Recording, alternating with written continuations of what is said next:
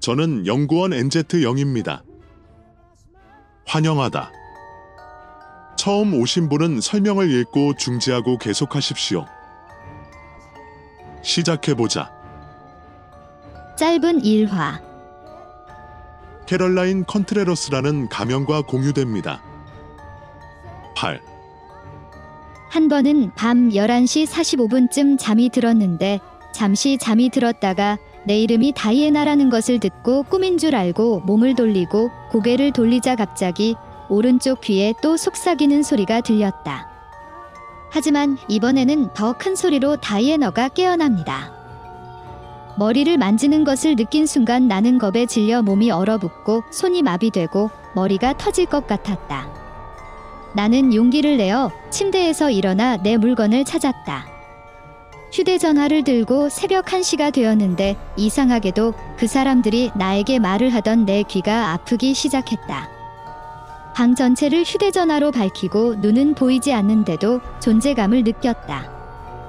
어떻게든 딸을 관찰할 수 있겠다는 생각에 딸을 보고 있었는데 솔직히 이 모든 일들이 지겨워서 딸이 세례를 받고 예전에 이런 일이 있었을 때 잠이 들어 떨고 있었는데 왜 이런 일이 일어나는지 모르겠습니다. 하지만 지금은 딸이 있기 때문에 조금 더 걱정됩니다. 다른 밤에 제 어린 딸이 보고 있던 무언가의 존재도 느낄 수 있었습니다. 이 존재들 제발 도와주세요. 정말 감사하겠습니다. 익명의 가명으로 공유됩니다. 8. 이게 올해 제게 일어난 일이에요. 일찍 일어나서 8시쯤 됐을 거예요.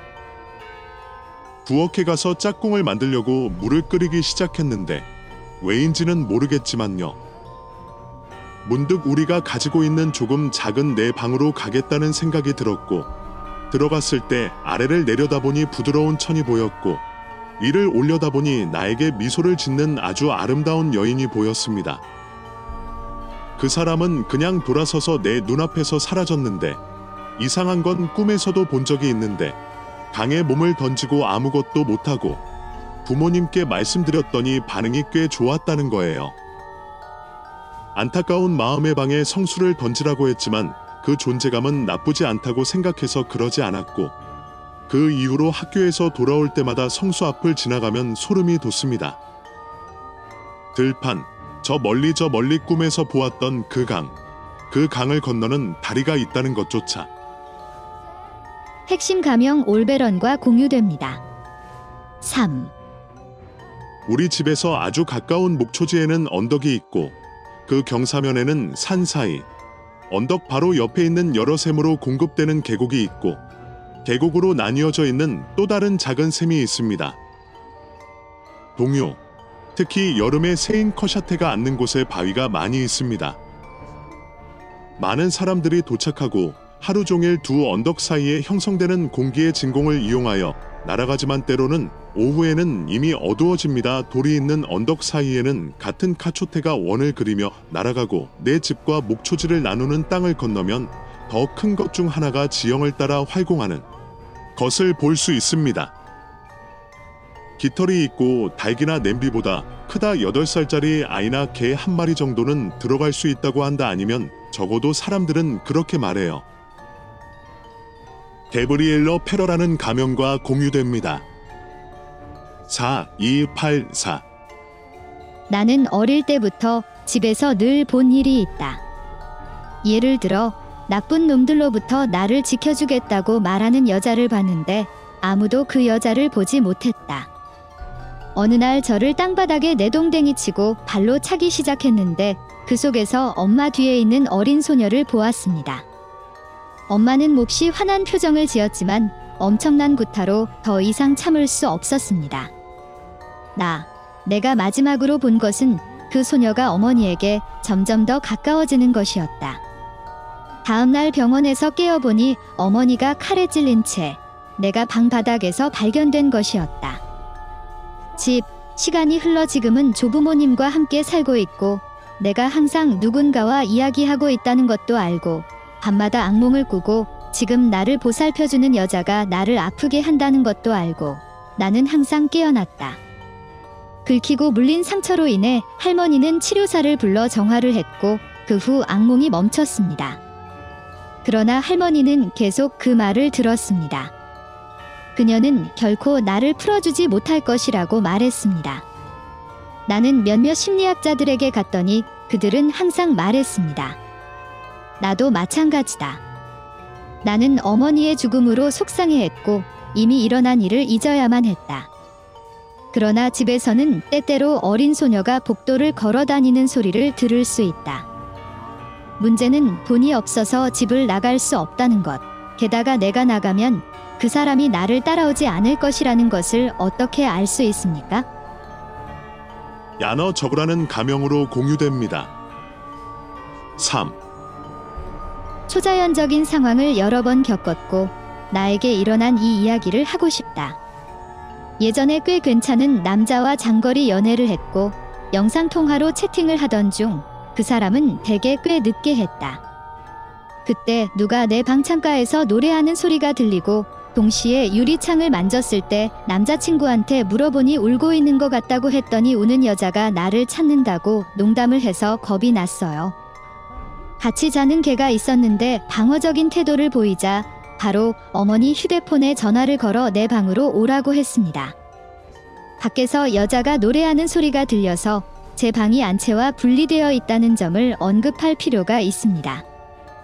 어머니가 하라고 하셔서 성경을 펴라고 하셔서 시편 91편의 블라우스를 뒤집어 씌웠는데 제가 블라우스를 다 뒤집어 입었을 때 부모님이 큰 소리로 욕설을 퍼붓고 방에서 나오시더니 개들이 마당에는 뛰어다니는 것 같은 모습이었는데 제가 나왔을 때 어머니는 침실 밖에 기름과 소금을 깔고 계셨고 다행히 모든 것이 진정됐는데 그게 지금까지도 그게 뭔지 궁금합니다. 그것이 나를 괴롭히고 있었다면 나는 이전에 이 여자가 나를 괴롭히는 것을 들었다는 것은 의심의 여지가 없습니다. 나는 그녀가 마녀라고 생각합니다. 크리스티안 솔리스라는 가명으로 공유됩니다. 5. 나는 멕시코 유카탄 메리다에 살고 있다. 어느 날 가족과 함께 칠레 왕이라는 마을에 갔다. 집으로 돌아오는 길에 창문 너머로 산 너머로 작은 키의 그림자가 비치는 것을 보았다. 숨기려고 했던 것 같은데 특성상 알루체였던 것 같아요. 이 외에도 부모님은 어렸을 때 밤에만 얘기하고 귀신이나 이상한 것을 봤다고 하시고 인형도 갖고 있었고 어느 날 어머니가 저를 데리고 저를 흔들어 잠들기 시작했는데 갑자기 인형이 노래를 부르기 시작했습니다. 어머니는 그 당시에는 그다지 중요하게 여기지 않았지만 다음날 인형의 배터리가 없다는 것을 깨달았고 여전히 그림자가 보이고 나에게 이상한 일이 일어나고 나는 매일의 빵이다. 이미 일상의 활동이다. 이렴 데비드라는 가명으로 공유됩니다. 5. 1. 내 이야기는 내가 아기였을 때 어머니가 나에게 음식을 만들고 있을 때 내가 있던 방에서 소리를 들었을 때부터 시작됩니다. 어머니는 급히 나를 찾으러 가셨지만 나는 어머니가 떠난 곳에 없었습니다. 침대 밑에서 저를 발견했는데 저를 데려가려고 한 것이 도깨비들이었다고 하더군요. 또 다른 경험은 어느 날 어머니가 철로를 따라 걷고 있을 때 따라오는 목소리를 들었을 때 일어났습니다. 그 순간 어머니는 작은 새 마리를 보았습니다. 덤불 속에 그림자가 있고 그 순간부터 이상한 일이 일어났습니다. 우리는 그림자를 보았고 가족이 갑자기 죽었습니다. 거리를 지나가는 사람들은 그림자가 집에 들어오고 나가는 것을 보았다고 말했습니다. 나도 꿈을 꾸었습니다. 가족이나 친구가 돌아가면 이상한 일이 생기고 이제 어머니가 나와 함께 계시지 않아서 꿈에서 어머니가 나에게 경고하시는 것을 보았습니다. 내 이야기를 들어주셔서 정말 감사합니다. 호어헤이 샌더발이라는 가명과 공유됩니다. 4. 2. 이 이야기는 어머니 쪽에서 나온 것입니다. 제가 이미 어렸을 때 어머니는 조부모님, 삼촌들과 함께 멕시코 campeche주 카르멘시에 속한 에지도 콩키스타 캠페시나에서 살았습니다. 조부모님 집에 가게가 있으시지만 작은 가게였는데 아주 잘 되고 있었고 늘 많은 사람들이 사러 왔어요. 어느 날 검은 옷을 입은 아주머니가 도착해서 할머니에게 나쁜 소식을 전해달라는 부탁을 하더군요. 같은 식민지가 사망했습니다. 당시 어머니는 겨우 11에서 12세 정도였고 문제의 소녀는 학교 친구였습니다. 소녀의 숙모와 이야기를 나누다 보니 그 소녀가 빈혈로 사망했다는 것을 알게 되었습니다. 그 이후로 80년대와 70년대의 마을과 목장에서 독실한 가톨릭 신자였던 나의 어머니와 할머니는 그 장례식에 기도하러 갔다고 어머니는 말한다. 그 소녀의 시체는 창백한 피부색으로 보였다. 그 소녀가 인생에서 갈색이라는 사실에도 불구하고 그 사람은 뼈다귀처럼 아주 말랐고 우리 어머니는 그 소녀가 태양 아래서 언제라도 깨어날 것처럼 보였다고 주장했습니다. 그들은 그날 가서 이미 오고 있는 그녀를 묻었습니다. 묘지에서 나와 집에 돌아오자 할머니가 가게를 다시 열었다. 갑자기 어머니는 카운터 역할을 했던 테이블 위에 이상한 흙 덩어리가 있는 것을 발견하고 손으로 치우려던 중 할머니가 멈춰섰다. 그걸 다시 잡아당겼더니 할머니가 빗자루로 쓸고 물을 부어주셨는데 탁자 위에 있던 것이 죽은 사람의 뼈가루와 묘지 흙이었다고 하는데 그날 이상한 일이 있었어요. 들어주셔서 너무 감사합니다. 내 이야기에. 메넬 간잘리즈라는 가명과 공유됩니다. 8. 2. 2015년 여름방학 때 멕시코 미초아칸주 자카파에서 이런 일이 일어났습니다. 그날 오후에는 할아버지가 병원에 입원하셨고 온 가족이 병원에서 간병하고 있었기 때문에 저는 혼자였습니다. 병원에 가는 게 화가 나서 집에서 TV도 보고 컴퓨터도 하고 가게를 나왔다가 거실에 사람이 앉아 있는 걸 보고 걸어가다가 기둥을 지나서 주위를 둘러보니 없어졌는데 할아버지가 암으로 돌아가셨다는 소식을 듣고 얼마 지나지 않아 떠나기 전에 다 방문해야 했던 것 같고 또 한 가지는 그 외곽이 삼촌 소유의 농장에 있다는 점이다. 아버지께서 돈이 묻혀 있다고 하십니다. 어느 날 밤 뭔가 타는 것을 보시고 다음 날 보러 가셨는데 제나 탄 흔적도 없었고 또 한 번은 일은 아침에 울타리 건너편에 있는 화장실로 갔는데 나가려고 하면 문을 열지 못하게 하더군요. 흰 옷을 입은 아줌마. 사실은 그 집에 혼자 들어갈 수가 없어요. 지켜봤고, 땅에 닿지도 않은 사람들도 봤고, 물건을 세워 공격하기도 했고, 이제 그녀는 혼자가 되었습니다. 삼촌이 2012년 당뇨병으로 돌아가셨기 때문에 이를 위해 장례식 날, 온 가족이 새벽 3시쯤 그를 지켜보고 있던 한 남자가 집에 들어가려고 하는 것을 보았는데 그들이 누구인지 확인하러 나갔을 때 거리는 텅 비어 있었고 그것만으로도 충분하지 않은 듯 낮에는 기온이 영하로 떨어졌습니다.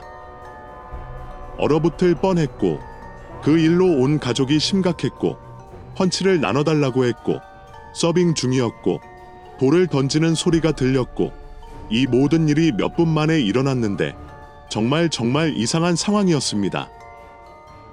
모두를 위한 소피아 에르난데스라는 가명으로 공유됩니다. 8. 어느 날 밤 유튜브로 무서운 이야기를 듣고 있었는데 그 순간 어머니 방 문이 열린 것 같았고 벌써 새벽 3시쯤이라 휴대폰을 꺼두었고 몇 시간 뒤에는 휴대폰을 꺼야 했다. 학교에 가서 어머니가 방으로 돌아오실 때까지 잠시 기다렸다가 계속 듣고 계셨는데 10분쯤 지나도 어머니는 방으로 돌아오지 않는 것 같았고 나는 침대에서 일어나 무엇을 보려고 나갔습니다. 하고 있었는데 방을 나갈 때 키가 아주 큰 사람의 그림자가 부엌에서 거실로 지나가는 것을 보았는데 이것이 나에게는 꽤 이상해 보였습니다. 그래서 어머니의 방이었고 어머니가 자고 계셨습니다. 방으로 돌아왔는데 들어가기 전에 또 그림자를 봤는데 이번에는 거실 의자에 앉아 있었는데 신경을 안 써서 방으로 돌아가서 넘어졌어요. 잠이 들었고 잠시 후 누가 내 얼굴을 어루만져주는 듯한 느낌이 들었고 마치 얼음에서 막 꺼낸 것처럼 차가운 손이어서 두려움이 나를 덮쳤고 기도하기 시작했고 이것이 서서히 사라졌습니다. 다음 날 나는 할머니와 오후에 점심을 먹은 후 무슨 일이 있었는지 이야기했는데 할머니는 집 근처 우물에 머물렀던 어떤 사람의 영혼이었다고 말했고 할머니는 나에게 아무 말도 하지 말라고 충고하셨다. 어머니, 밤새도록 기도하고 집 문과 창문에 성수 몇 방울을 남겨두라고 집 주위에 더 이상 매달리지 않을 때까지 매일 밤 그렇게 했습니다. 그러나 때때로 나는 아직도 이 존재의 그림자를 집 근처에서 봅니다. 뭐, 또 몇 년 전에도 그런 존재를 본 적이 있었는데, 그때 어머니와 저녁 식사를 하던 중 어머니 뒤에 똑같은 그림자가 서 있는 것을 보았는데, 어머니를 겁주지 않기 위해 아무 말도 하고 싶지 않았습니다. 그 사람도 비슷한 일을 겪어봤고, 모든 걸 다 없앤 게 확실했으니까, 제 이야기를 들어주셔서 너무 감사해요. 클라라 바이오라는 가명으로 공유됩니다. 8. 1. 이 이야기는 우리 외할아버지께서 하신 말씀입니다. 그들은 멕시코 나야리트의 산타 마리아 델 오로에 살았으며 목장을 운영하고 있었습니다. 증조 할아버지는 밤새도록 집문으로 나가려고 하는 꿈을 꾸셨다고 하셨습니다. 부엌은 과수원으로 이어졌으나 항상 난간에 갇히게 되었고 이 일이 일어났을 때 내가 놓친 것이 무엇인지 말하는 목소리가 들렸고 얼마 후 그는 목장을 팔았고 새 세입자들은 부엌을 리모델링하기로 결정했다 땅을 파다가 놀랍게도 금화를 발견하였고 소작인들이 타국으로 이주하여 돌아오지 않았기 때문에 마치 버려진 곳과 같았습니다. 얼렉시스 아리어스라는 가명과 공유됩니다. 4. 2. 4. 3. 어느 날 형제들과 저는 모닥불을 피우고 이야기를 나누기 시작했고 밤 0시까지 머물렀습니다. 우리 모두 사이에는 할머니가 자신을 마녀라고 부르셨다는 것이 기억나기 시작했고 우리가 그녀의 이름을 말한 직후에 그녀는 나갔습니다. 그녀가 불을 붙였는데 불이 꺼졌고 그녀는 한 시간 동안 돌아오지 않았습니다. 우리는 잠에 들었지만 할 수 없었습니다. 그리고 내 동생 마이클은 창문에 뭔가 또는 누군가가 있다는 것을 알아차리고 소리쳤습니다. 그리고 우리는 시끄러운 소리에 일어나서 부모님이 일어나서 우리를 보러 가셨고 우리는 창문에서 본 것을 말씀드렸고 아버지는 재빨리 큰 칼을 들고 집에 들어가시더니 이렇게 말씀하셨습니다. 아무것도 없었는데 불행하게도 그날부터 우리는 우리가 하던 야채 가게에서 나쁜 짓을 하기 시작했고 더 이상 예전처럼 팔지 않게 되었고 나중에 반년쯤 지나서 우리는 그들이 마술을 했다는 것을 알게 되었습니다. 돈을 아끼려고 한 여인에게서 알게 되었고 교회에 더 애착을 가지게 되었고 그들이 시키는 대로 다 했습니다. 마침내 이모는 그 모든 것이 검은 동물 인형에서 나왔다고 말했는데 지금까지 우리는 그것을 할 수 없었습니다. 제 이야기를 들어주셔서 정말 감사드립니다. 우리를 팔로우하고 유튜브에서 구독하고 공유하면 이 프로젝트를 계속하고 의견을 제시하는 데 도움이 됩니다. 설명에서 공유하고 싶은 이야기를 보낼 수 있는 이메일을 찾을 수 있습니다. 귀하의 선호에 감사드립니다. 다음 에피소드까지 나티너 섬뜩한 이야기 등